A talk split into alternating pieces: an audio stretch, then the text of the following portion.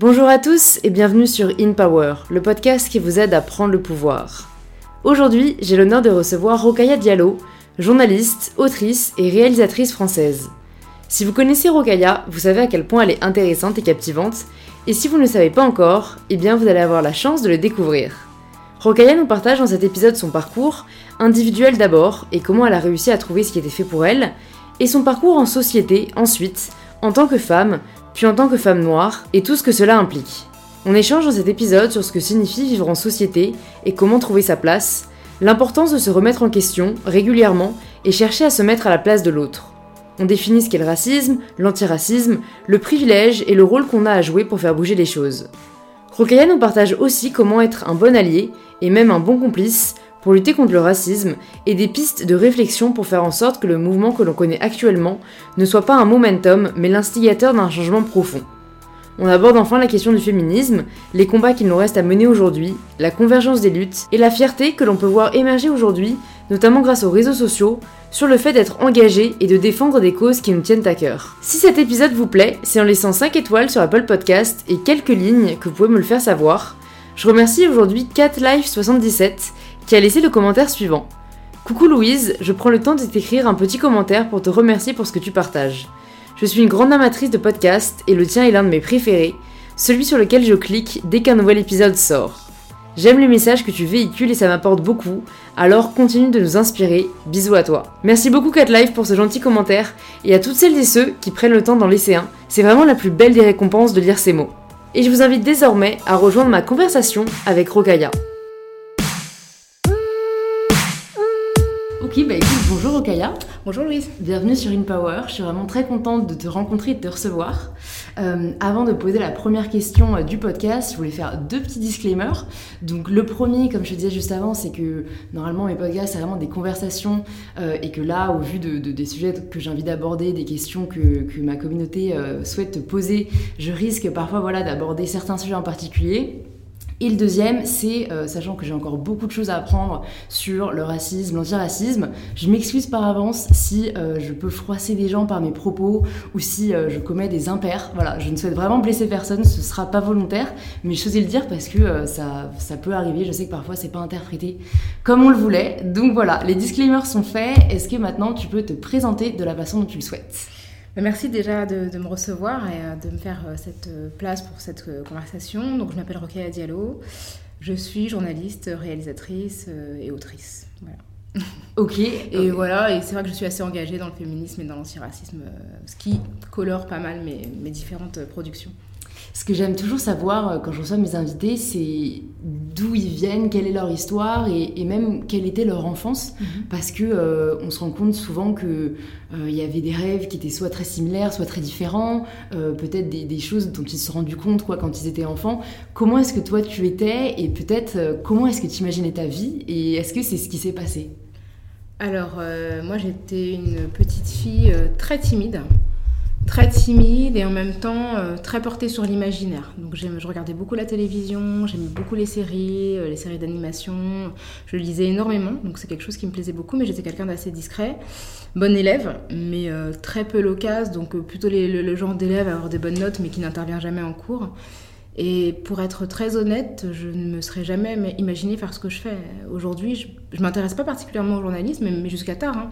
Parce que pendant mes études, c'est vraiment euh, un métier qui m'est tombé dessus au sens euh, vraiment très primaire du, terme. Et euh, qu'est-ce que j'imaginais? J'imaginais plein de choses. J'imaginais dessiner, faire de la BD, j'imaginais peut-être. Mais j'avais pas vraiment de rêve de métier. J'avais vraiment envie de m'épanouir professionnellement, mais j'avais pas en tête une vocation, un métier très précis que que je ferais étant adulte. Et est-ce que euh, ça t'a peut-être été une source de stress? Parce que parfois, il y a un peu cette pression de se dire, bon, bah, je sais pas quoi faire. Enfin, quand t'es arrivé, quoi, au moment un peu de choisir tes études, euh, et, après, comment est-ce que t'as abordé un peu cette partie-là de, ta vie? Alors moi, j'ai vraiment choisi mes études euh, d'une manière qui me permettait de garder, d'avoir le choix.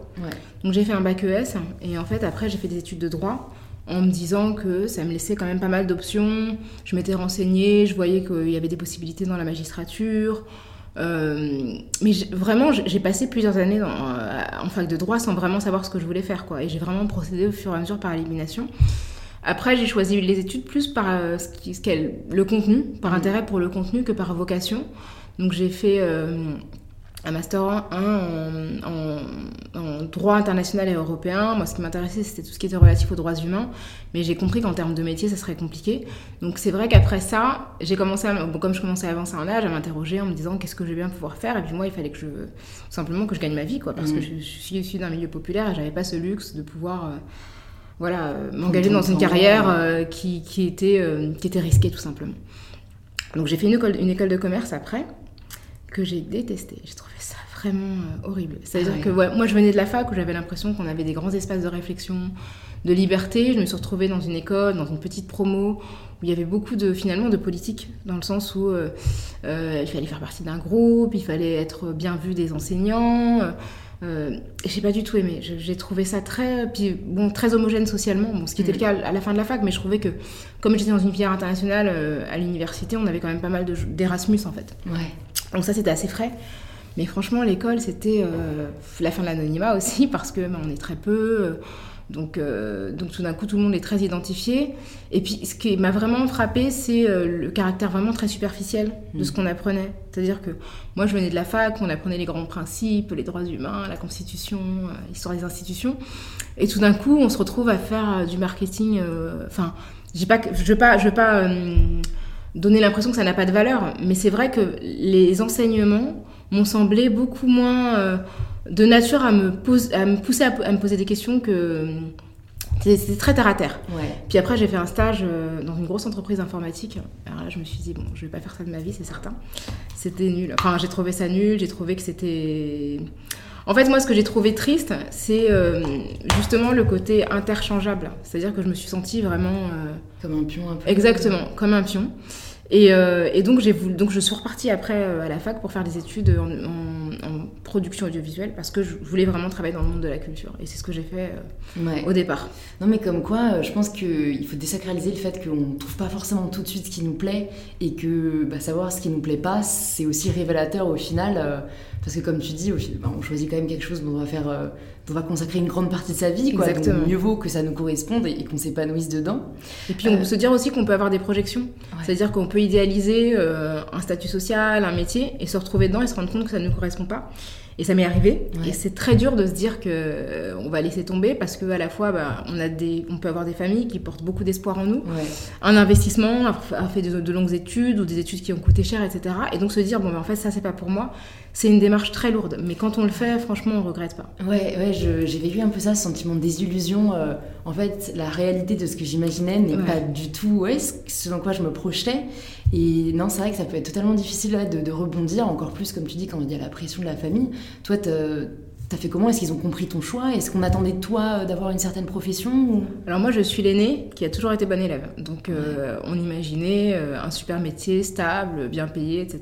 Donc euh, quand j'ai fait du droit, c'était pour être avocate. Ouais. donc voilà, et c'est ce qu'on imaginait, quelque chose de, qui était à la fois établi socialement, mais en plus rémunérateur. Donc quand j'ai changé pour faire une école de commerce, ça, laissait quand même la porte ouverte à des, métiers euh, de cadre, dans, enfin à plein d'options, mais ça ne m'intéressait pas du tout. Et quand je me suis engagée dans la prod audiovisuelle, là, c'était un, un endroit où clairement il y avait beaucoup moins d'options en termes de métier, les rémunérations étaient moindres, et j'ai senti quand même des inquiétudes euh, autour de moi.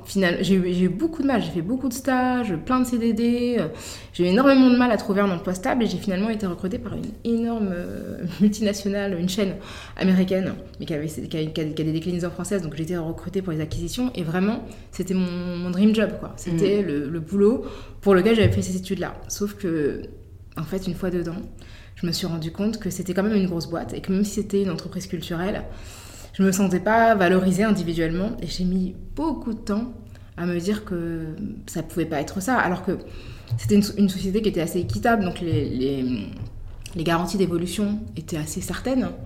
Mais donc voilà je savais à quoi je renonçais. Mais c'était très compliqué hein, très compliqué euh, c'est vrai que ça a été difficile pour, euh, bah, pour ma famille tout simplement de se dire Mhm. mais qu'est-ce qu'elle fait? Et après voilà mes parents sont immigrés. Donc déjà immigrer c'est une aventure euh, hyper compliquée de partir d'un pays à l'autre euh, recréer une famille l'élever faire des sacrifices matériels pour que tout aille bien. Et finalement voilà moi je suis la plus grande j'ai un petit frère. Donc a priori la première rentrée dans la vie active Donc c'était pas c'était pas évident. Après j'ai travaillé pour des plus petites sociétés et puis finalement aujourd'hui avec le recul je sais que je, pense que je suis vraiment faite pour l'autonomie. Mm.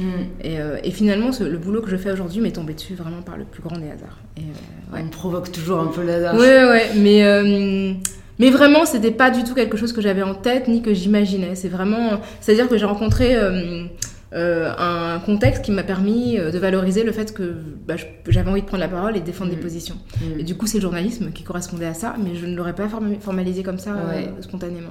En tout cas, c'est important, je pense, de passer comme message, comme tu dis, que parfois, même si c'est dur d'admettre qu'on n'est pas là où on veut être, en fait, on gagne du temps on gagne du temps en termes d'épanouissement, de bonheur, et, souvent quand on a une petite voix qui nous dit t'es pas à ta place, repousser, bah c'est que se frustrer un peu plus longtemps et mieux vaut, enfin c'est une forme de courage quoi, avoir le courage et la possibilité si on l'a de, bah de se tourner vers des, vers des jobs, en tout cas des activités qui nous plaisent plus, même si c'est en parallèle, peut-être commencer. Euh, parce que, parce que, ouais, encore une fois, je pense que c'est.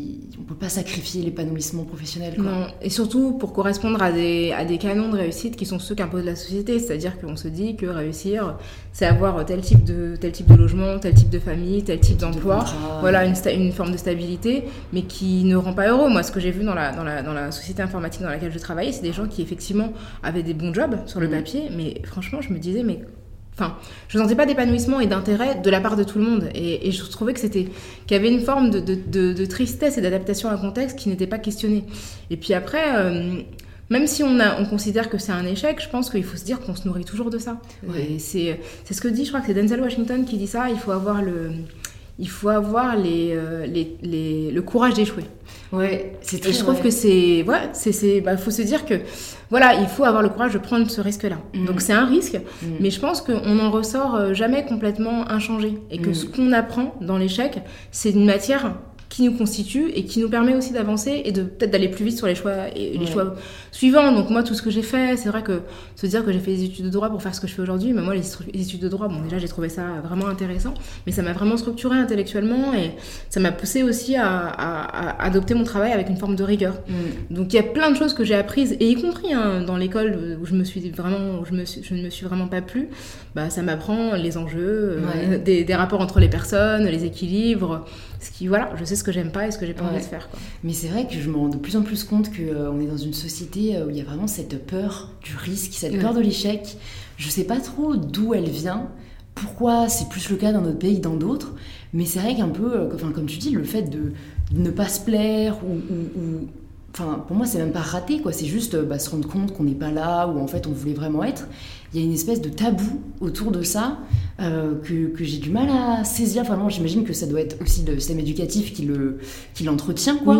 Euh, mais je sais pas trop ce qu'on pourrait faire, quoi, pour euh, pour essayer de désacraliser le risque et en fait se rendre compte que c'est un peu comme euh, je sais pas un jeu de cartes bah on peut tirer une carte voir si c'est la bonne sinon on en retire une autre et que a priori euh, bah, si on si, on a un peu confiance quand même en notre débrouillardise et qu'on peut toujours essayer de prendre des petits jobs au pire quoi pour euh, pour juste payer ses factures bah c'est pas grave. Au moins on est sûr qu'on essaye et qu'on reste pas enfermé dans un secteur qui nous rend malheureux.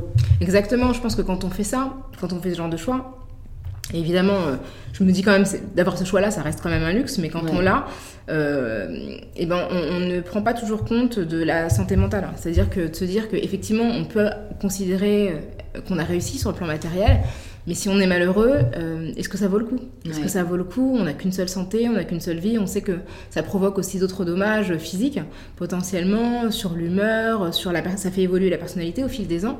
Donc, euh, est-ce que, est que vraiment ça vaut le coup d'être, de, voilà, de créer une forme de confort si soi-même on n'arrive pas mm. à être euh, ce qu'on a mm. envie d'être, quoi, et à, et à, tout simplement explorer le potentiel qu'on a?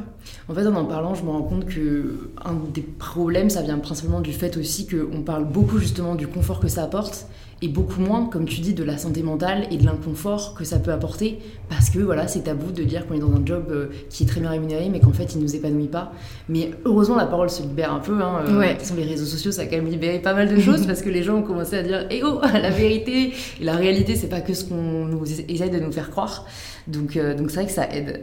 Euh, bon, il y a une question que, que j'avais envie de te poser, que bah, je ne pose pas à tous mes invités évidemment, parce que bah, on va venir à la question des privilèges, etc.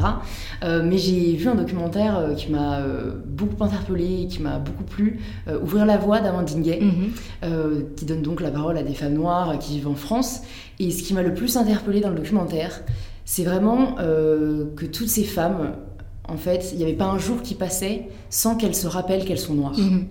Et en fait, euh, bon voilà, moi je suis une femme blanche, donc j'ai ce privilège, mais je suis une femme, et moi j'ai déjà vécu ce sentiment, quasiment pareil tous les jours, qui me rappelle que je suis une femme, par mhm. notamment le regard de l'homme, que ce soit des sifflements, enfin.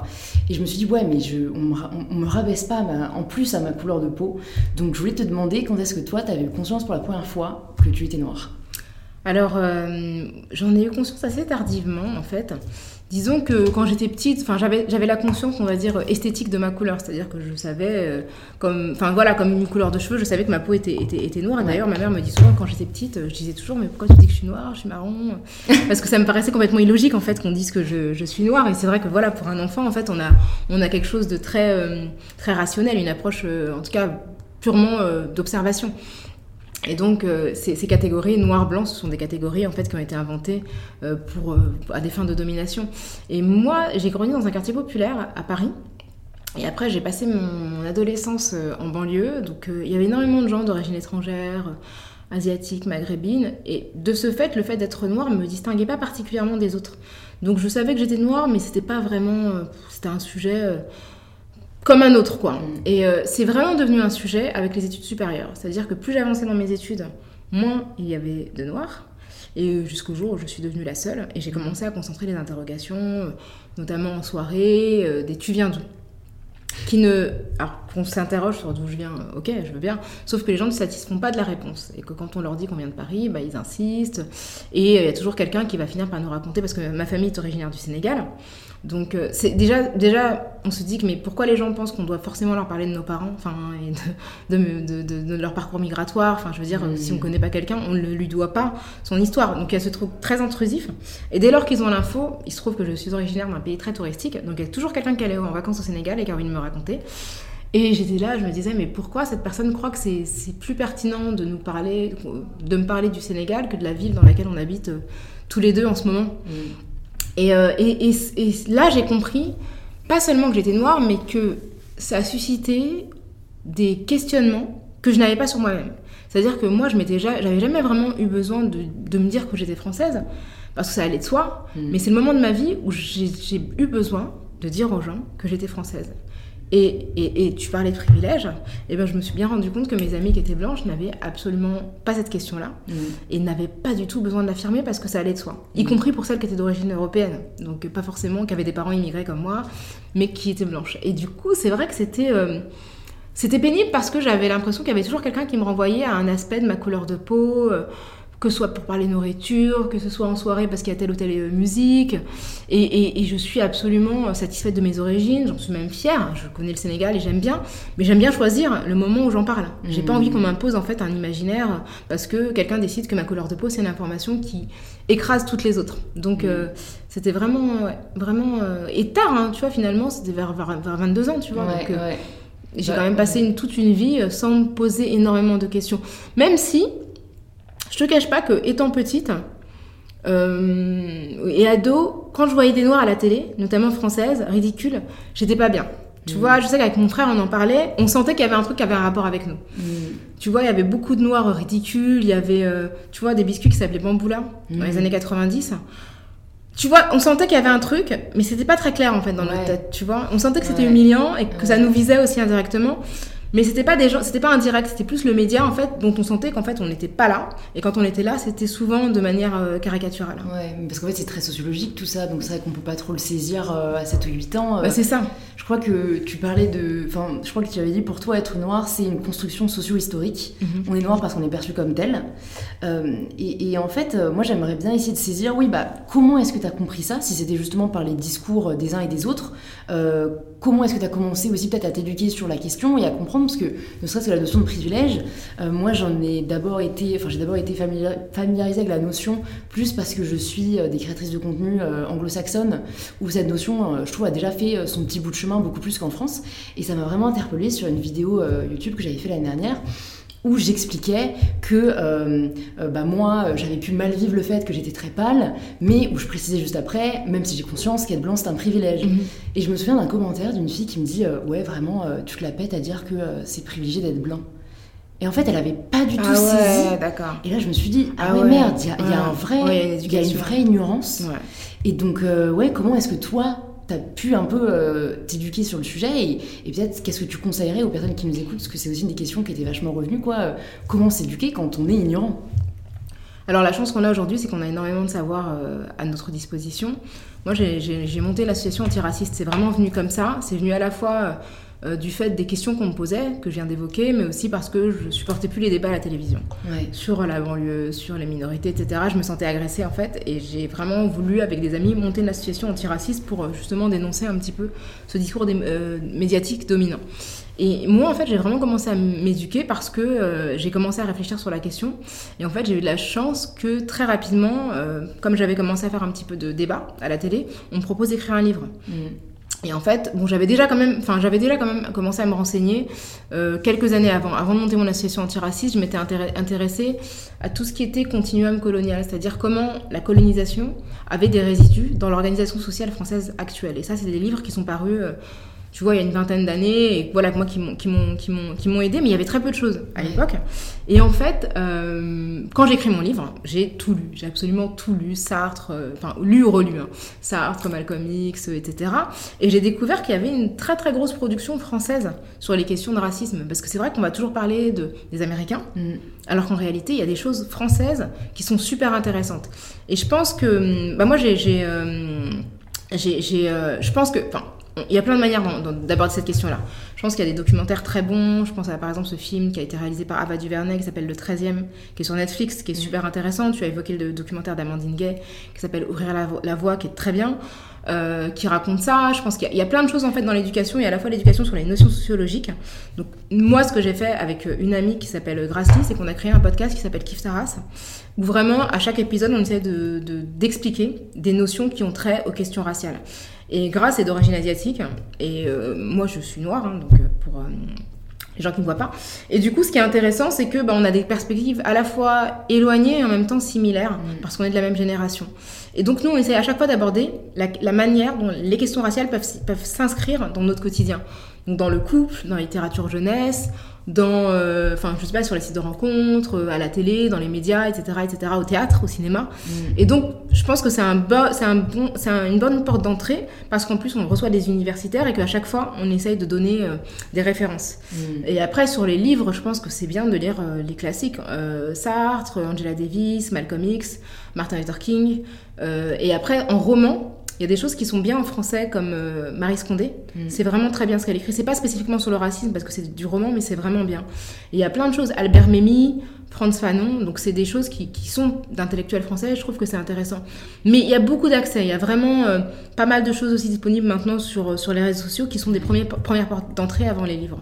Et dans le cinéma, il y a plein de choses, je trouve aussi dans les séries. Mm qui aussi, je trouve, forme plus qu'auparavant. Maintenant, je trouve qu'il y a beaucoup, beaucoup de choses, y compris dans les petites interactions dans un film, mm. des, propos qui sont plus construits qu'auparavant. Ou un livre comme Noir n'est pas mon métier, qui avait été écrit par 16 comédiennes françaises noires, mm. que j'ai trouvé très, très riche. Mm. Euh, il y a plein, plein de choses. Ouais, il faut être curieux et curieuse quand on fait. Exactement. Pour écouter ton podcast, je le recommande. En merci. Plus, euh, tous les auditeurs et les auditrices me demandent toujours des recommandations de podcast. Donc, euh, c'est vrai que je trouve que c'est un excellent moyen de, de, se, ouais, de se renseigner, de s'éduquer, sans avoir forcément, tu vois, la pression aussi, c'est très ludique comme moyen d'information. Donc, euh, on commencera par Merci. Euh, une question qui était beaucoup revenue aussi dans les messages que j'ai reçus, euh, bah, ce sont des, abonnés, tu vois, adolescentes ou jeunes femmes, et, qui, et qui me disaient comment parler du racisme et éduquer mes parents ou mes grands-parents euh, et leur faire réaliser en fait qu'ils sont racistes. Et c'est vrai euh, en fait que, que, je pense que c'est le cas pour beaucoup d'entre nous blancs quoi. Euh, mm. Il y a la génération de nos, plutôt de nos grands-parents, mais qui a encore énormément d'a priori, sans parfois s'en rendre compte, parfois en toute conscience. Je sais pas si, si, tu aurais, tu vois, des conseils à donner à ces personnes qui peut-être ne savent pas comment réagir face au racisme de leur famille. Bah déjà, je trouve que c'est une très bonne chose de se poser la question. et de se dire qu'on va pas rester silencieux face à, à un propos raciste qu'on peut entendre. On avait fait euh, un crossover de Kif Taras avec deux autres podcasts, avec Les couilles sur la table et avec Camille. Donc Les couilles sur la table sur, le, sur la- les masculinités et Camille sur l'hétéronormativité. Et c'était comment survivre au repas de famille pendant les fêtes. L'idée de dire que bah, c'est vrai qu'autour de la table, il y a toujours quelqu'un qui va dire quelque chose d'homophobe, de raciste ou de sexiste et que bah, c'est peut-être pas forcément le moment où on a envie de répondre.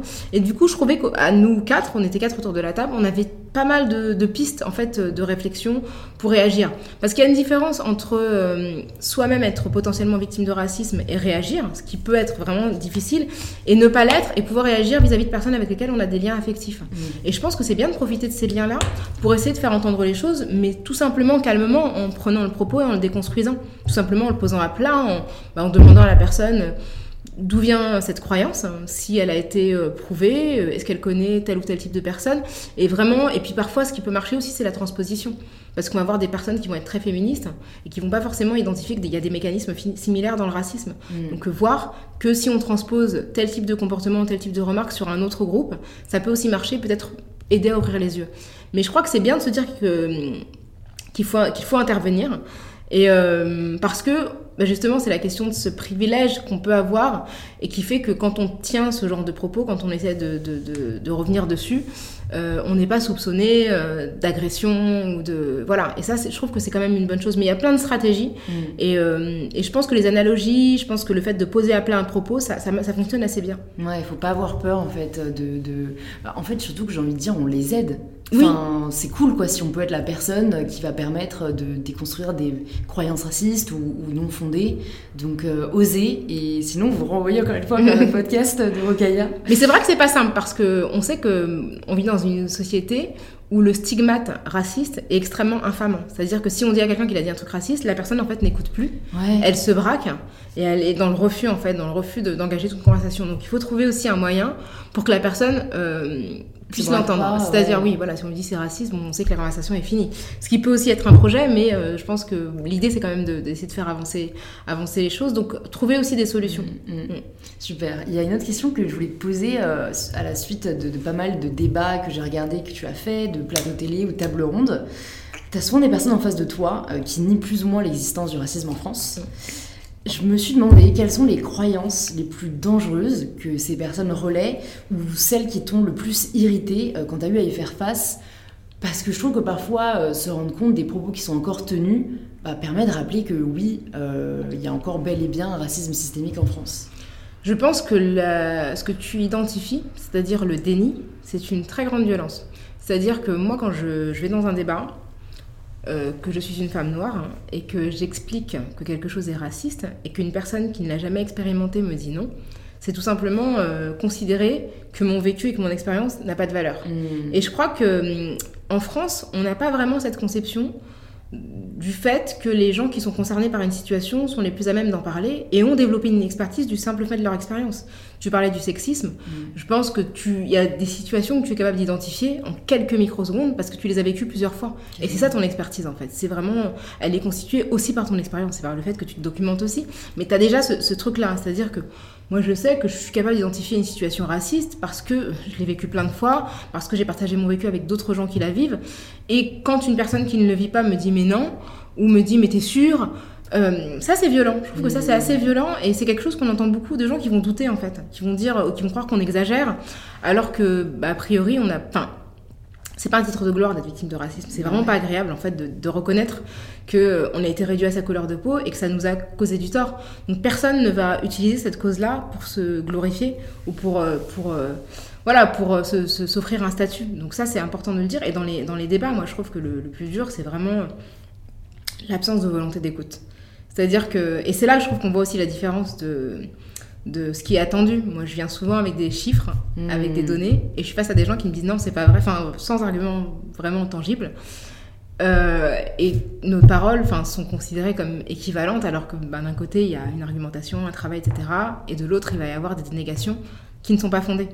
Donc ça, c'est... euh, voilà. Et puis aussi, le, le- alors à la fois le déni euh, de l'existence du racisme, mais aussi le déni du travail. C'est-à-dire que, bien sûr que j'ai des opinions, mais j'ai écrit 10 livres. Tu vois, donc il y, a- un truc de... Oui, j'ai des opinions, mais mes opinions, elles sont constituées par des lectures, euh, des études, par. euh, donc c'est aussi un travail, c'est un travail de réflexion qui me permet d'être là où je suis aujourd'hui. Et ce déni du travail qui fait qu'on va tout systématiquement t'apposer une, une étiquette militante. Tu vois, on dire la militante, je dis oui, ok, je suis engagée, mais mon travail, c'est journaliste, c'est réalisatrice, Mmh. c'est euh, autrice. Et le fait de nier ton travail pour le réduire à une euh, expression émotionnelle, c'est aussi une manière de, de considérer que ce que tu dis n'a pas vraiment de, Mm. d'assise tangible. Donc ça, je trouve que voilà. Et puis après, ce qui est vraiment très courant en France, c'est de dire euh, qu'en France, en fait, on voit pas les couleurs, qu'il n'y a pas de problème de cet ordre-là, que vraiment on a une philosophie universelle et que être universaliste, c'est ne pas voir les couleurs. Alors que bien sûr que c'est un idéal qui est très beau, Mm. mais la réalité, c'est que bah, si on est par exemple un jeune garçon, un jeune homme euh, noir ou euh, perçu comme étant d'origine maghrébine, on a 20 fois plus de risques d'être arrêté par la police Mm. que euh, si on ne l'est pas. Donc ça veut dire que même si on veut être philosophiquement colorblind, la réalité de la vie des gens, c'est que bah, à un moment de leur vie, ils sont confrontés à leur couleur de peau. Mm. Donc d'une certaine manière, si on est, si on est, si on refuse de voir les couleurs, on refuse de voir leurs conséquences et euh, la discrimination. Donc ça, c'est c'est aussi, je trouve, une forme de, de discours très dominant en France de oui, l'universalisme et tout.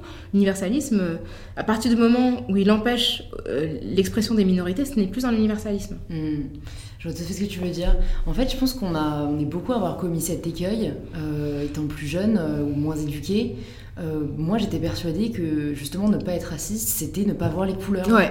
Et, et en fait, c'est en discutant avec des, des amis noirs euh, qui m'ont fait réaliser, bah non, à partir du moment où il y a une différence de traitement et de réalité, Mhm. bah il, faut en parler, il faut le dénoncer. Comme tu le disais, on dénonce le fait qu'il y a encore euh, des, des inégalités entre les femmes et les hommes. Et, et, et d'où les mesures qui sont mises en place, euh, notamment de, de quotas.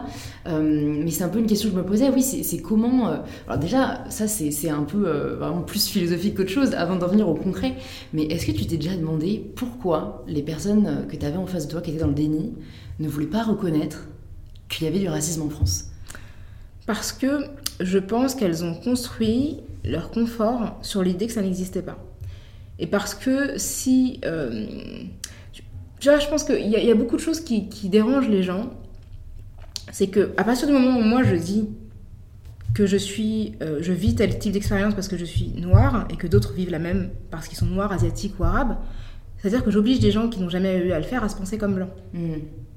Et je pense que quand tu t'es toujours pensé comme universel, donc comme étant au-dessus des couleurs de peau, bah tout d'un coup te dire que toi aussi, tu fais partie d'un groupe qui bénéficie euh, d'une certaine manière du fait que les autres ne sont pas pris en compte, c'est hyper dur. Et je crois que vraiment la violence, c'est euh, de vouloir effacer ça. Et encore une fois, quand on parle de catégories et de couleurs, c'est pas des catégories biologiques. Tu vois, c'est vraiment une construction, c'est-à-dire que en vérité, je fais partie d'un groupe qui est considéré comme noir, mais qui va de Beyoncé à Lilian Thuram. Mais tu vois bien qu'en termes de couleurs objectives, ça n'a rien à voir. Hmm. Simplement, l'histoire de l'esclavage, puis de la colonisation, a construit des catégories pour justifier le fait que certains étaient esclaves et puis colonisés. Mm. Et donc, c'est, c'est- c'est- on a un héritage de tout ça qui fait qu'aujourd'hui, je suis perçue comme ça. Mais si je demande par exemple à mes parents, qui sont nés au Sénégal et qui ont toujours vécu au Sénégal, au Sénégal, ils ne se vivaient pas comme noirs. Ouais. Tu vois, ils étaient sénégalais, ils appartenaient à tel groupe ethnique, avec telle langue, mais ce n'était pas un truc pertinent dans le, dans un contexte majoritairement noir. C'est devenu, ils sont devenus noirs en arrivant en France. Mm. Parce que dans ce contexte-là, noir, ça veut dire héritier, héritière de, de toute une histoire d'oppression. Donc je crois que les gens rejettent l'idée même de se penser dans ce contexte-là, parce que ça remettait en question, ça remettrait en question plein de trucs. Tu vois, c'est un truc euh, bête, hein, mais euh, tu sais par exemple qu'il y a des discriminations au logement. Donc bah, peut-être que tu, si tu le sais, peut-être que tu peux te dire, si tu es blanc ou blanche, qu'un jour tu as obtenu un logement parce que quelqu'un d'arabe, de noir, a été évincé. Hmm. Et c'est pas ta faute. Hmm. Mais tout d'un coup, il y a tout un système de représentation de ta vie où tu te dis, bah, à quel moment en fait j'ai été privilégiée, j'ai été, j'ai devancé quelqu'un qui ne méritait pas d'être écarté, tout simple, à- du fait du racisme. Et donc, à quel moment le racisme a bénéficié? Et c'est pas de mon fait, c'est-à-dire que Mm. il s'agit pas de culpabiliser, mais de se dire que tu vis dans une société qui produit ça et qui fait que toi tu vas arriver, euh, tu vois, de manière candide avec ton petit dossier, euh, tu vois, pour chercher un appart et tu sais pas combien de personnes en fait ont été écartées en étant euh, éligibles en réalité. Donc c'est ça en fait qui est difficile à interroger parce que tout d'un coup ça remet en question plein de choses. Et c'est Ouais. pareil pour le boulot, c'est pareil dans plein de circonstances. Ouais, ouais. Donc ça c'est dur. Je pense que, comme tu dis, c'est c'est ne pas vouloir reconnaître ses privilèges parce que c'est plus facile. Mais bon, c'est vrai que j'ai du mal à comprendre euh, ce que j'appelle de la mauvaise foi. Ouais, c'est ça. C'est le confort. C'est le confort de te dire que tu peux te penser en dehors de la question raciale. Et parce que t'as pas besoin d'y penser. Ouais. Donc du coup, et, et ce qui se passe aussi, je pense que la violence, c'est aussi que c'est vrai que dans les médias, il y, a y quand même beaucoup, il y a pas beaucoup de diversité, tu vois, dans, la- dans les prises de parole publiques, etc. Donc il y a une forme d'entre-soi qui fait que toutes les questions que je soulève n'a- n'arrivaient jamais dans ces cercles-là. Et je pense que tout d'un coup, ce, qu'on- ce que, ce que disent- ce que se disaient les gens minoritaires euh, entre eux, que ça apparaisse dans, un- dans une sphère comme ça légitime, ça choque énormément parce que juste les gens sont pas habitués, quoi. Mm. Et donc, je pense qu'il y a aussi ce rejet-là de. euh, Mais tu vois, j'ai la même chose hein, sur, le, sur le féminisme. Ouais. Il y a pas longtemps, euh, je faisais un débat euh, à la radio et on parlait de télétravail. Et donc, j'expliquais que c'était une bonne chose, mais que bon. Il pouvait quand même avoir une charge mentale qui était décuplée pour les femmes, parce que souvent les femmes qui sont en couple, et notamment qui ont des enfants, euh, bah, elles, elles, font, elles travaillent plus, elles font plus de travaux domestiques dans le cas du télétravail. Et en fait, on était donc euh, plusieurs à discuter, il y avait une femme et un homme, et donc l'animateur, et donc l'homme qui était là, il s'est mis à hurler. Mais comme, euh, enfin, à hurler en me disant, mais moi, je m'occupe de mon enfant, enfin, un truc hyper perso, c'est ça, Ah ouais. hyper perso. Mais pourquoi j'en ai marre, vous êtes toujours sur le même registre et tout. Je lui dis, mais si vous, avez, si vous n'avez rien à vous reprocher, pourquoi vous criez? Et, et, et je pense que les gens se sentent personnellement Mm. mis en cause, alors que c'est une question euh, systémique, comme tu le dis. tu. Ouais, ouais, non, c'est vraiment quelque chose que j'ai remarqué euh, par rapport au féminisme dont, dont je peux parler du coup, mais c'est vraiment euh, euh, ramener à soi et en fait les hommes ont vachement mal à reconnaître que c'est pas parce que eux ne font pas quelque chose, ils vont dire non mais il faut pas généraliser, on n'est pas tous comme ça. Non mais d'accord, Ouais. mais et un peu l'honnêteté de reconnaître que, que si c'est plus dur aujourd'hui pour une femme d'accéder à des postes à haute responsabilité et, et euh, ouais c'est vraiment euh, enfin ça peut être un peu décourageant quoi de se dire aussi euh, bah, en fait si on a toute une partie de l'humanité qui est contre nous ou qui veut pas nous aider à avancer comment on va vraiment avancer et pas stagner quoi? C'est vrai que c'est difficile et en même temps on se dit qu'il y a quand même eu des avancées sur les dernières décennies. Donc donc c'est vrai que ça bouge et puis qu'il peut y avoir des ondes de choc qui font avancer les choses très rapidement.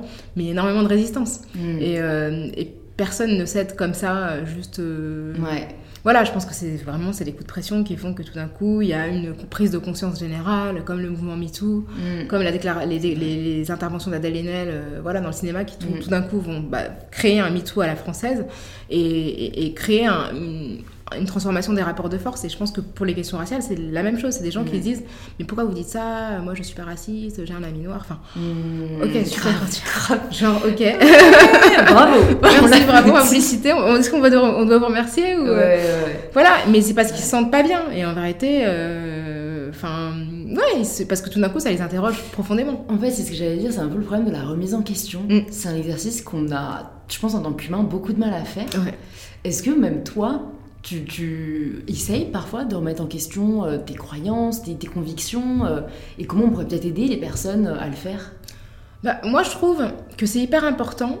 Et tu vois, c'est marrant ce que tu dis parce qu'on a eu ce débat aussi, pareil, dans une émission la semaine dernière sur, tu vois, sur la manière dont on, on- on faisait attention maintenant quand on prenait la parole publiquement à ne pas heurter tel ou tel type de groupe. Et tu vois, les gens disaient, ouais, c'est quand même. C'est quand même terrible parce que maintenant on doit se surveiller pour ne pas être attaqué sur les réseaux, etc. Et moi je leur disais, moi je trouve pas ça terrible parce que moi ça me permet d'être plus sensible et d'être plus consciente du fait qu'il y a d'autres perspectives que la mienne. Et moi j'ai l'impression de m'enrichir. Alors c'est sûr que ça me fait, je dois plus réfléchir avant de prendre la parole, mais moi ça m'enri- ça m'enrichit. Il y a des questions sur lesquelles j'avais zéro éducation, comme la question euh, de la transphobie. Mm. Et j'ai été euh, vraiment, euh, d'une certaine manière, éduquée par des gens euh, qui étaient militants d'abord, et puis après quelqu'un de proche. Et clairement, mais oui, j'apprends tout le temps parce que bah, c'est une question qui ne me concerne pas euh, directement. Euh, donc, euh, donc c'est compliqué, c'est compliqué. On fait des erreurs, on met genre, euh, on, on emploie des dead names, etc. Mais euh, on apprend, on apprend, et je trouve que moi, je me sens plus riche et plus forte de pouvoir m'exprimer en pensant à la sensibilité de plusieurs autres personnes qui ne sont pas moi, que de me dire, mais en fait, j'en ai rien à faire, je ne parle que pour moi parce que j'estime que je suis une personne très bien. Ça, je trouve que c'est égoïste. Et on vit en société. Je veux dire, soit on vit retranché euh, au fin fond d'une grotte, et là, euh, ok, on peut dire euh, ce qu'on veut, mais à partir du moment où on se dit, on vit dans, un, dans une société qui est organisée pour qu'on avance ensemble, ben avançons ensemble et tenons compte de tout le monde, quoi. Donc évidemment, moi, je, je suis toujours en réflexion Mm. sur plein de choses, euh, et je pense que c'est important de se dire aussi que même si on a, on a, on a fait des choses, on a construit une réflexion, on a toujours. Moi, j'aime bien être ébranlée sur mes convictions. Je trouve que bah, soit ça les renforce, soit ça me permet de me dire, bah, je me suis trompée, et puis voilà, de passer à autre chose. Et puis on mûrit, on progresse. Euh, Complètement. c'est une évolution, quoi, permanente. Exactement. Du coup, euh, bon, je t'ai posé un peu les questions philosophiques que je me posais. Et, en termes plus concrets, euh, j'avais deux questions principales. Alors, d'abord, plus au niveau institutionnel. Qu'est-ce que tu penses qu'on peut faire aujourd'hui pour euh, bah, éradiquer le racisme Parce que ce serait quand même l'idéal. Et après, plus au niveau individuel, euh, j'ai reçu notamment beaucoup de questions bah, sur comment être un bon allié, comment en tant que blanc, on peut aider à éradiquer le racisme. Alors, je pense que sur le plan institutionnel, je pense que déjà de reconnaître l'existence du racisme systémique, ce serait déjà un énorme pas. Parce que la France, contrairement au Canada, aux États-Unis, au Royaume-Uni, ne reconnaît même pas que les institutions puissent produire du racisme. Donc, tu vois, par exemple, la France a été condamnée plusieurs fois pour euh, racisme dans le cadre d'activités policières. Plusieurs fois par la Cour européenne des droits humains, mais aussi par la Cour de cassation mm. en, 2015, en 2016. Et euh, bah, il s'est passé ça, et aucune action politique n'a été mise en œuvre. Tu vois, de me dire que la Cour de cassation condamne l'État français pour faute lourde dans le cadre de contrôle au faciès, et qu'on se dise, OK, il y a une condamnation et qu'il se passe rien derrière, mm. déjà, je me dis, ça, ça peut être un début quand même de réflexion, de se mm. dire, peut-être qu'il y a un truc à faire.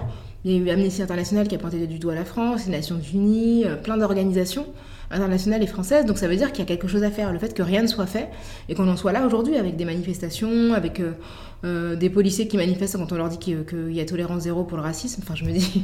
enfin, on leur dit d'arrêter d'étrangler. Enfin, en fait, le ministre de l'Intérieur a dit qu'il fallait arrêter les clés d'étranglement et mettre fin au racisme dans la police. Et on a une manif des policiers et je me dis, mais à quel moment c'est un enfin je sais pas c'est un droit. Pourquoi c'est enfin pourquoi c'est grave de ne plus pouvoir étrangler les gens et de ne plus être raciste? Donc déjà on se dit qu'il y a un problème dans les, la représentation des gens qui, manifestent. Parce qu'ils ont l'impression d'être entravés dans leur boulot parce qu'ils mm. peuvent plus étrangler des gens et qu'ils peuvent plus être racistes. Donc heureusement c'est pas tout le monde hein, c'est pas tous les policiers mais ceux qui manifestent quand même ça, ça pose des questions. Donc si simplement le gouvernement pouvait prendre en compte en fait toutes les alertes qui ont été euh, qui ont été euh, émises de différentes institutions, ce serait déjà un premier pas, cette reconnaissance-là, de se dire que c'est une question qui ne doit pas être gérée uniquement par un ministère, parce qu'aujourd'hui, la personne qui est responsable de la lutte contre la discrimination, c'est euh, Marlène Schiappa. On ne le sait pas, mais voilà, elle a ce portefeuille-là. Mm. C'est pas un secrétariat d'État. C'est-à-dire qu'il mm. doit avoir un délégué interministériel. Enfin voilà, il y a un délégué interministériel, mais il n'a pas de pouvoir. Mais un ministre qui travaille avec tous les autres ministères. Parce qu'il y a la mmh. question de la justice, mmh. euh, de la manière dont euh, on va punir plus sévèrement certaines personnes que d'autres. Et il y a des biais euh, sociologiques, des biais inconscients, etc., qui font que, voilà, la question de la, sécurité de l'intérieur, la question économique, enfin, toutes les questions sont concernées par ça. Mmh. Et même, toutes les questions, même la question de l'accès au numérique, enfin, il y a, un ministère, mais le numérique, enfin, à plein d'égards, euh, la question de la reconnaissance ah faciale, c'est une question qui est racialisée. Parce que euh. c'est ça, dans la santé, évidemment, parce qu'on sait qu'il y a des discriminations qui existent, on sait qu'il y a des préjugés. Mm. Par exemple, il y a un préjugé très important dans le monde médical qui pense en fait que la souffrance, que les personnes noires endurent mieux la souffrance. Euh, c'est très ancré, c'est très très ancré, et ça veut dire qu'on va moins leur administrer de morphine quand elles vont indiquer qu'elles ont. en fait, on va les laisser facilement souffrir plus longtemps, parce qu'elles se préjugées d'un corps qui serait plus solide. Mm. Mais imaginez, vous êtes euh, enceinte, vous souffrez, enfin, vous êtes, enfin, ça, ça, laisse supposer plein de violences et mm. plein de douleurs en fait qui ne sont pas soignées parce qu'on se dit que le corps noir est plus solide que le corps blanc. Et c'est un impensé. Mm. C'est un, vraiment un préjugé. Donc il y a plein plein de choses sur lesquelles travailler. Je pense que prendre des dispositions sur ça, ça implique une vraie volonté politique. Et là, je pense qu'elle n'est pas encore là. Ouais, pour toi, ça, c'est là où ça, enfin, c'est là où on pourra avoir le plus de changements, c'est, c'est en commençant par le domaine politique. Absolument, parce qu'en plus, il y a une institution qui s'appelle le Défenseur des droits, donc qui défend euh, les, les, droits tout simplement de tous les citoyens, et qui émet des rapports régulièrement sur les discriminations de tous ordres, mais notamment sur les discriminations racistes. Et ces rapports, malheureusement, ne sont pas contraignants. Donc il fait des rapports super intéressants. Mais qui ne donnent pas suite, quoi. Non, parce que le, le gouvernement n'est pas obligé d'en tenir compte. Mais c'est là où moi je me dis euh, toujours que j'ai l'impression que, bon, même si j'aimerais hein, que ce soit les politiques et, ou la politique qui, qui, instaure le changement, ça vient souvent de la société civile. C'est vrai. Et tu vois, bah, même moi j'avais pas connaissance de cette institution alors que je suis quand même dans une école euh, politique, quoi. Donc j'aurais aimé connaître euh, cette institution. Bah, peut-être que le fait que maintenant les gens la connaissent, que je sais pas, il y a une prise de parole sur les réseaux sociaux en disant, bon, bah, il y a ces rapports, voilà ce qui s'est dit, pourquoi ça ne change pas. Mhm. J'ai l'impression qu'aujourd'hui le pouvoir est plus dans la balle, enfin, ouais, la balle est plus dans le camp de la société civile, parce qu'il y a un peu que ça qui fait réagir les politiques, et bon, on l'a vu euh, avec le mouvement euh, qui, s'est passé ce mois-ci, quoi. Mm. Et avant, avec les gilets jaunes, etc. Non, c'est vrai, là, je, suis complètement d'accord avec toi, c'est-à-dire que la politique, euh, ne, ça ne bougera pas du côté politique quand il n'y aura pas une crainte d'un mouvement populaire. Mm. Et ça, ça, historiquement, ça s'est toujours vérifié. Mm. C'est-à-dire que les gens ont vraiment dû euh, arpenter euh, les rues, euh, vraiment créer un mouvement fort pour que les politiques se disent que ils ne peuvent plus ignorer les questions. Donc là, je trouve qu'il y a un petit soubresaut dans la mesure où le ministre de l'Intérieur a pris la parole sur le racisme, même si les décisions qu'il a prises sont très très légères. Mm. Le pr- président bon, a fait comprendre que clairement il voulait pas prendre la parole contre les violences policières, mais le fait qu'il soit, soit obligé d'en parler de manière détournée, ça veut dire que maintenant c'est un sujet. Mm. C'est-à-dire que ce qui n'était pas un sujet, à savoir la question du racisme dans les pratiques policières, parce que déjà les violences policières c'est devenu un sujet avec les gilets jaunes, mais euh, quand on y ajoute la question du racisme, ça commence à être un sujet de débat. Et moi je me dis que même si beaucoup de gens y sont hostiles, le fait qu'on en débatte ça veut dire que c'est devenu une question légitime. Et c'est un premier pas. Mais effectivement, euh, il faut, il faut vraiment occuper l'espace public pour dire que il y a des gens qui se bougent et le fait de voir beaucoup de jeunes Mm. prendre, il y, a rien qui fait plus peur à des politiques que des jeunes dans la rue. Donc euh, On s'est vérifié, voilà, à toutes les générations. Ouais, Tu vois, euh, tous les 10 ans, il y a un gros mouvement de jeunes et tout qui fait flipper. vrai. Et ça, je pense que, voilà, de voir des jeunes, euh, moi, sur les manifestations organisées par le comité Adama, ce que j'ai trouvé génial, c'est que je voyais plein de jeunes. Mm. Donc, des, des- jusqu'à l'adolescence, quoi. Des, des gens qui étaient primo-manifestants, euh, Ouais. qui, voilà. Donc, il y a quand même une génération qui. Et c'est la même génération qu'on va voir aussi à la marche Nous Toutes, Ouais. euh, aux marches aussi sur le climat. Donc, Mm. euh, des gens qui ont une conscience politique aussi assez. euh, une perspective assez euh, 360 degrés, Ouais. où ils intègrent en fait toutes les questions d'oppression. Alors c'est vrai que ça, euh, ça me donne vraiment beaucoup d'espoir pour être dans pas mal de ces manifestations, de voir la, la nouvelle génération et, et ouais, le côté engagé, quoi, Mhm. de, et, le refus des discriminations.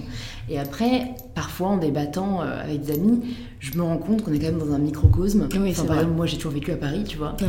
Et du coup, j'ai peur qu'en fait, ce soit peut-être pas du tout le cas euh, dans une autre région de France.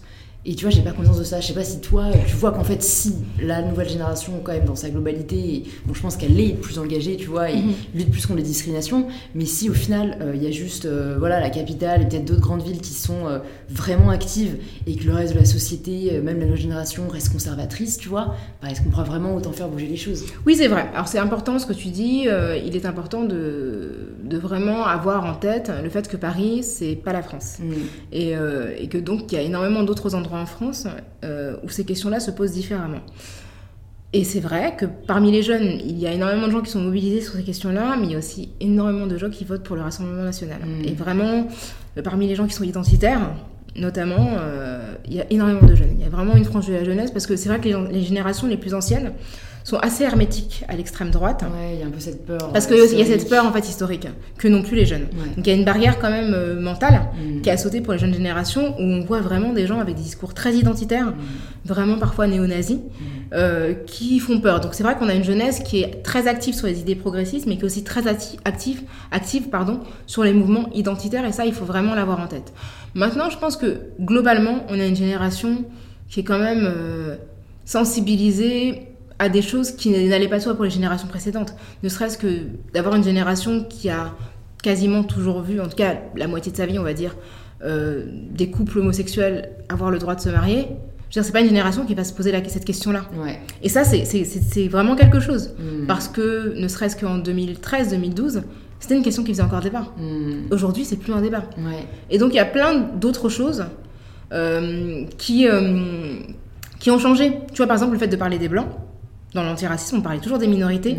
Et moi, je trouve que ça n'a pas de sens de parler que d'une partie du spectre. C'est-à-dire que c'est une dynamique euh, complémentaire. Mm. Bah, même les identitaires parlent des blancs alors à leur manière, mais je veux dire que le fait que dans l'antiracisme et dans la manière dont on pense la lutte contre le racisme, on considère que la blanchité c'est aussi une dynamique de pouvoir, bah ça va c'est quelque chose je trouve qui est différent alors que les, les gens d'avant, moi je sais que des fois je vois encore des débats euh, de politique, tu vois, où des gens dès qu'ils parlent de blanc ils disent oui blanc, enfin excusez-moi d'employer ces termes. euh, euh, comme c'était offensant, mais je crois qu'il y a vraiment un truc générationnel où là on a moins peur d'employer les mots et de Ouais. dire voilà c'est tel mot. Alors évidemment ce sont des réalités fictives, construites, Mm.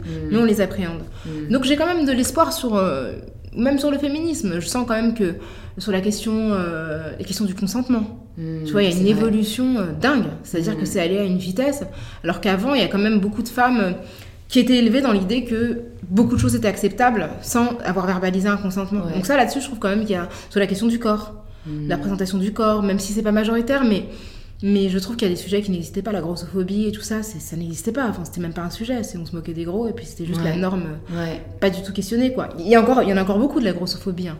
Mais c'est un sujet maintenant de discussion et les personnes qui sont grosses, en fait, ont, la parole là-dessus. Ouais, ça, totalement. Non, c'est vrai. Et puis, euh, je pense que j'ai un biais vu que je suis sur les réseaux sociaux, mais c'est vrai que euh, moi, ça me donne vraiment beaucoup d'espoir de voir qu'on a de plus en plus de créatrices de contenu engagées. Mhm. Et il n'y a plus, je pense, enfin, en tout cas, de moins en moins, la lâcheté qu'il pouvait y avoir avant de la part des personnalités publiques mm. qui n'osaient pas se mouiller. Exactement. Euh, j'ai vu un documentaire sur Arte avec Delphine Seyrig, qui est une actrice qui a pris la parole sur le féminisme, mais hyper précurseur, quoi. Je veux dire, moi, j'ai quasiment pas en tête, il y a dix ans, des actrices qui prenaient vraiment la parole sur le sujet. Et voilà, fallait être une représentation, une image. Et c'était même encore un peu ça, les réseaux sociaux, les réseaux sociaux il y a quelques années. Euh, moi, j'ai commencé à parler de body positivisme il y a trois ans en France. Enfin, j'étais une des seules. Et aujourd'hui, c'est limite mainstream, quoi. Mais tant mieux, quoi, d'un côté. Euh, et, c'est vrai que c'est rassurant de voir que aujourd'hui, je pense que les gens sont fiers de leur combat. Là où avant, ils, ils, voulaient pas trop en parler. Exactement. Je pense qu'il y a une génération dans les années 70 qui, qui avait vraiment une urgence, qui était face à une urgence euh, en termes de droits, en termes légaux, par rapport notamment à l'avortement. Et euh, même si Delphine qui était vraiment exceptionnelle, c'est-à-dire qu'elle avait un discours qui est encore, encore très moderne aujourd'hui. Et après, je crois que la génération qui est née euh, à la fin des années 70, dans les années 80, 90, même début des années 90, est une génération qui a vécu euh, avec l'idée que tout était acquis. Moi, c'est vrai que j'ai grandi dans un contexte où le féminisme n'était pas du tout un sujet. C'est-à-dire que nous, on nous a dit que c'est bon, on était égal et que tout allait bien. Et, euh, et donc, on n'a pas du tout été charpenté par des combats, parce qu'il n'y a pas eu de grands combats, en fait, euh, féministes, euh, sociétaux, on va dire, dans les années 90. Il y a eu la parité en 2000, en politique.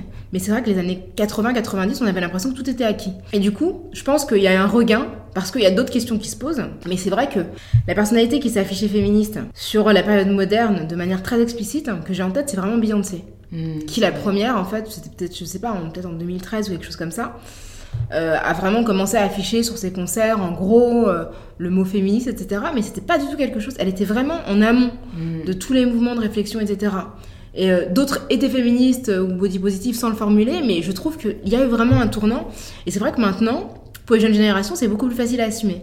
Alors que j'entends encore des gens plus âgés, enfin, continuer à questionner le féminisme ou à dire j'aime pas le féminisme ou, moi je suis pour l'égalité des femmes et des hommes mais je suis pas féministe ouais c'est ça, moi je suis humaniste enfin ouais. bon bah super enfin ok pas peur des mots comme ouais c'est ça euh. exactement je pense qu'il faut l'assumer et être féministe c'est juste euh, plaider pour l'égalité quoi donc c'est une valeur quand même centrale dans la République mais c'est vrai que ça bouge. Je pense que même euh, dans ma génération, il y avait quand même un truc un peu honteux. Quand tu étais féministe, ça voulait dire vraiment que tu étais une pauvre meuf, quoi. Un peu aigrie, ouais. pas marrante.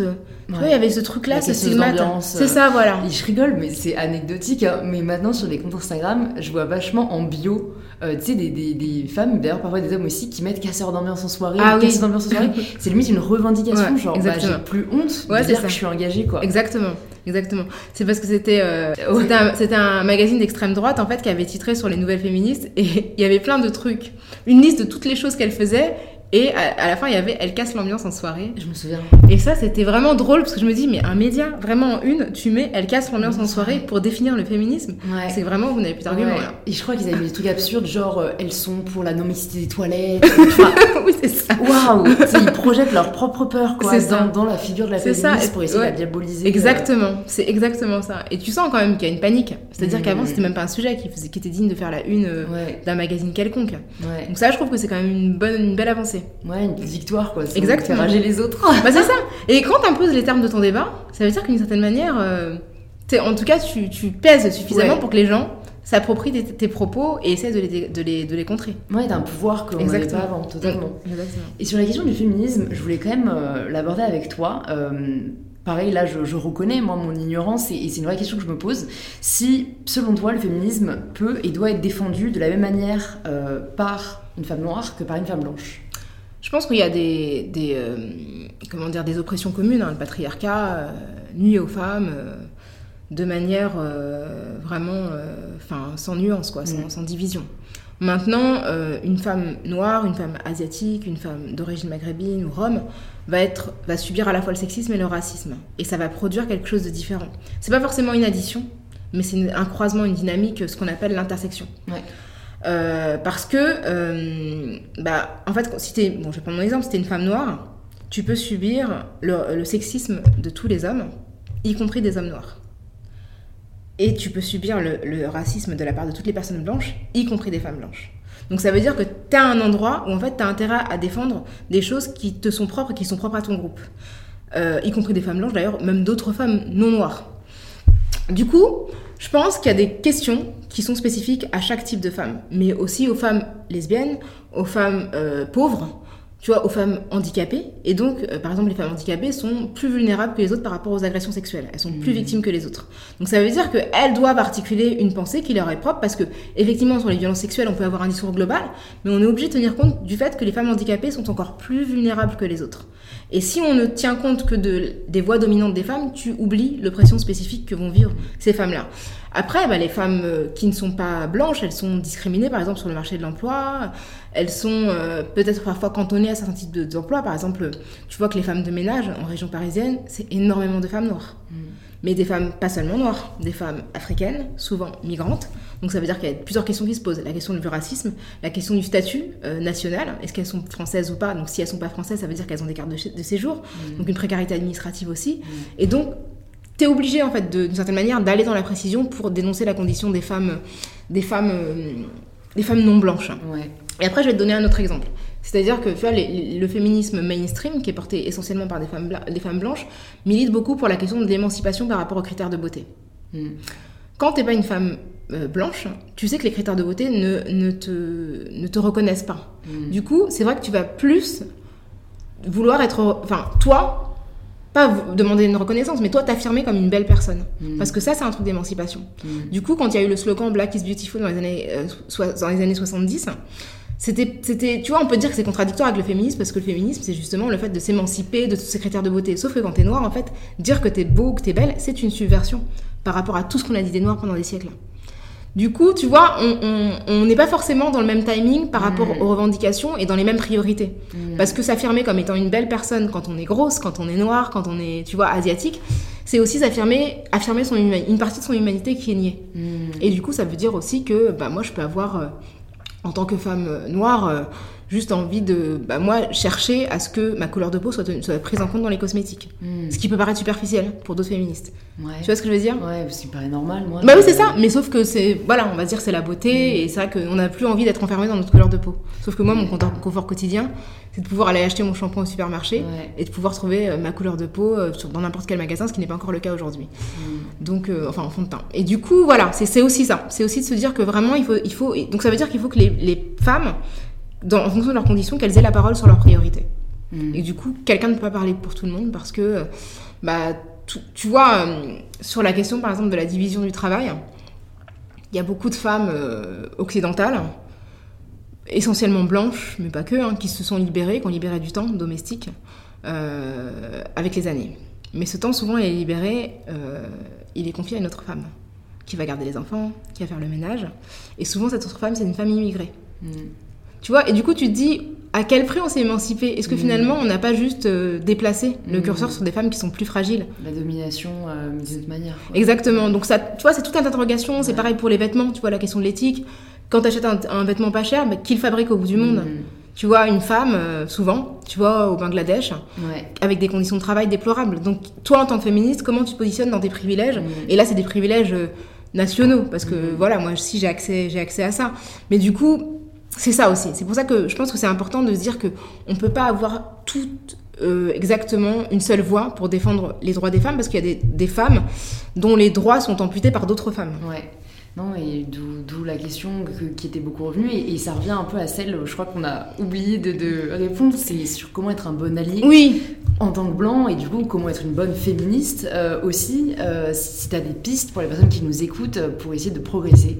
Alors, on a eu beaucoup de chance dans notre, dans notre podcast, dans Kif Taras. On a reçu euh, une femme qui s'appelle Justine de Vilaine, qui est euh, engagée dans l'association La, La Lab, qui Mhm. fait euh, en fait la, la- tout simplement la promotion en fait de la prise de parole des femmes musulmanes. Et Justine n'est pas musulmane. Et elle est blanche. Et donc, elle, elle est venue nous parler de sa position dans une association comme celle-là. Et, euh, et du coup, elle en parle très très bien. Moi, je trouve qu'elle en parle très bien. Et je pense que ce qu'elle a dit qui était vraiment euh, remarquable, c'est la question de l'écoute. C'est-à-dire que je pense que quand tu veux être allié, la première des choses que tu dois apprendre à faire, c'est te, te taire. Mm. Te taire, écouter les gens qui vivent une situation, pas les remettre en question, apprendre. Et après, je pense c'est utiliser tes privilèges pour essayer d'atteindre des endroits que ces personnes-là ne peuvent pas atteindre. Mais vraiment, écoute, écouter et, euh, et d'une certaine manière, euh, bah, utiliser ta position pour créer, euh, tu vois, des, des, des, plateformes, des espaces pour les gens qui n'ont pas accès à ces espaces. Je pense que c'est vraiment une, une, première démarche. Mm. Et ce truc-là de l'écoute, de l'humilité aussi, savoir mm. se mettre en question, pas se braquer quand on dit un truc. Tu vois, réfléchir à, à quel moment tu as pu dire quelque chose. Si tu froisses quelqu'un, pas te dire je suis super, j'ai signé à telle association, etc. Te dire pourquoi la personne s'est pas sentie bien. Mm.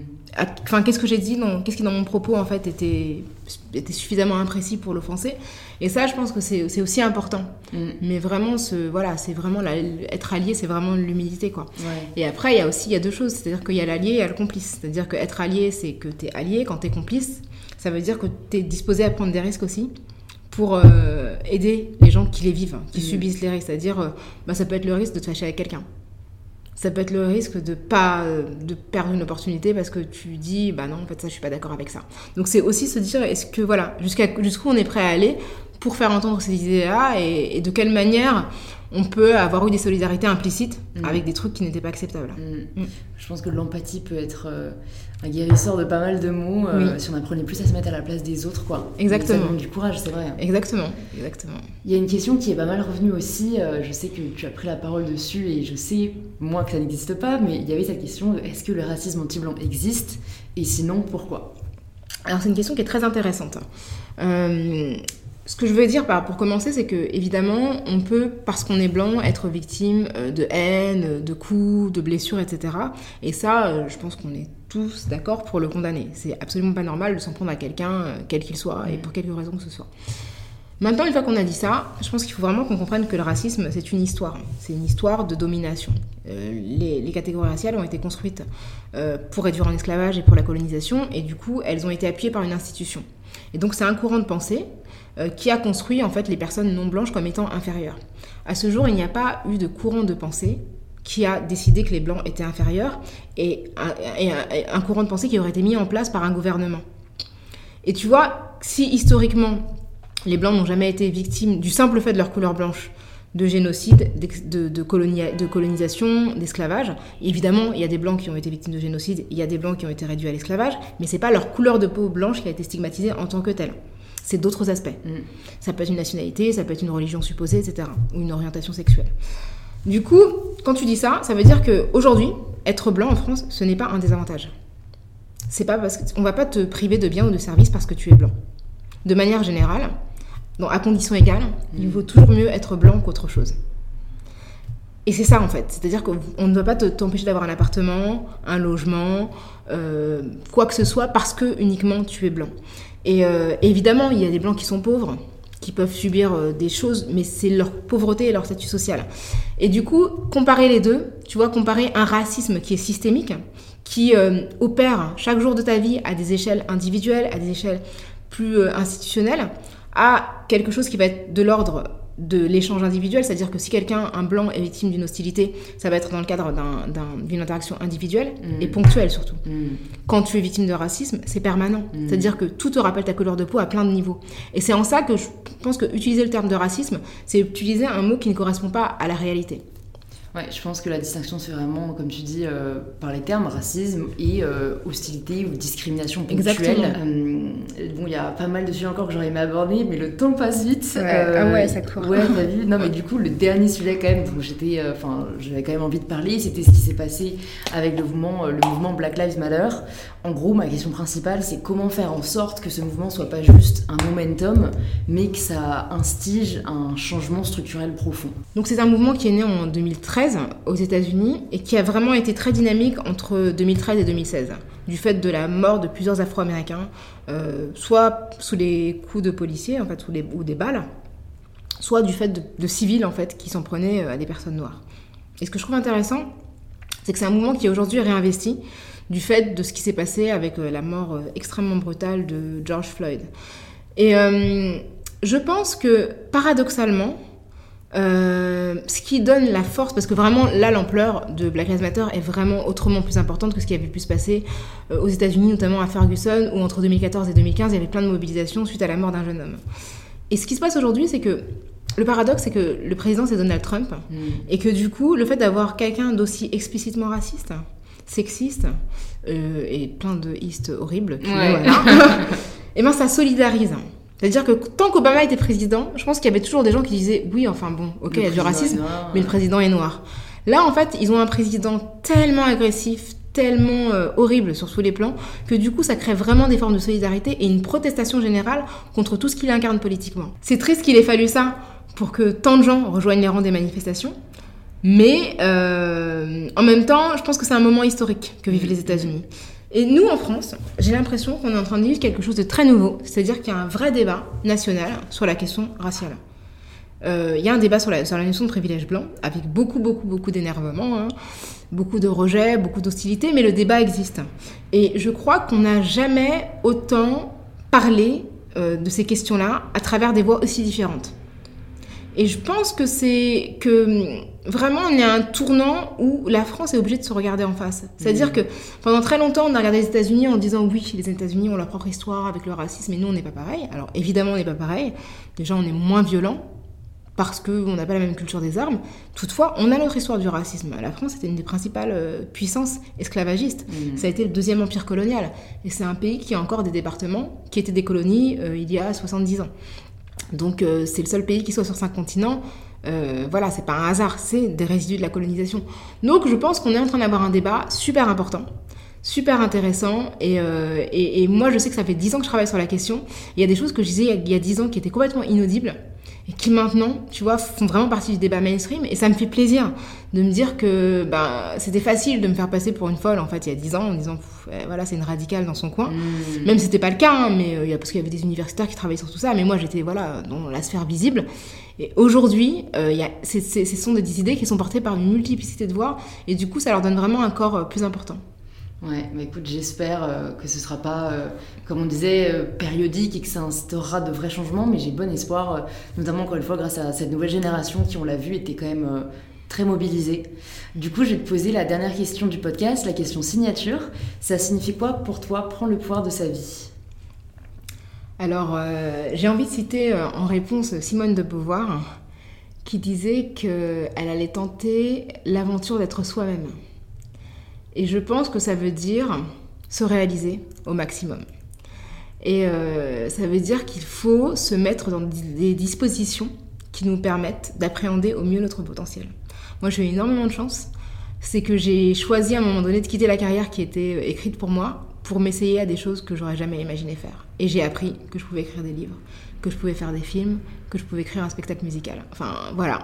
Et, euh, et c'est ça qui est génial, c'est que je suis, j'ai pris des risques parce que j'aurais pu me planter, mais j'ai pris ce risque-là de me découvrir et vraiment ce que tu me demandes fait écho à ça. Trop cool, bah, merci beaucoup Rogaya Merci pour à euh, toi. tout ce que tu nous as partagé aujourd'hui. Pour les personnes qui nous écoutent, qui veulent maintenant en savoir plus sur toi, où est-ce que tu souhaites qu'on les redirige? Bah, sur mon compte Instagram, at Rokhaya Diallo. Ouais. Et sinon, euh, pour en savoir plus, j'ai un site, site internet avec euh, voilà, toutes les infos sur ma trajectoire. Puis une page, euh, enfin j'ai aussi un- une page YouTube avec quelques vidéos de débat. euh, Ouais, qui notamment. est très intéressante. Merci. Je mettrai tout ça dans les notes du podcast, comme ça vous pouvez la trouver facilement et j'espère à très vite.